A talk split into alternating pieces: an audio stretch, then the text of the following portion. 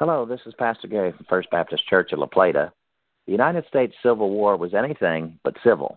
It was actually a worst case scenario pitting against each other the world's most innovative and imaginative people, Americans. One of the naval innovations of the war was the ironclad ships.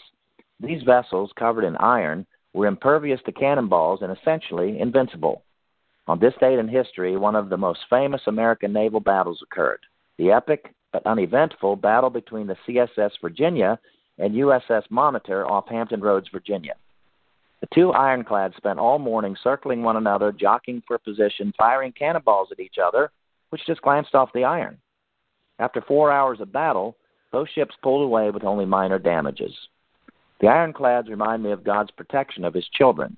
Psalm 118:6 reminds us, quote, "The Lord is on my side; I will not fear.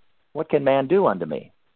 Nothing can happen to us that God has not already known and providentially decreed. Further, we have the promise from Romans 8:28 that quote all things work together for good to them that love God. Let us face the challenges of today with God's ironclad assurance.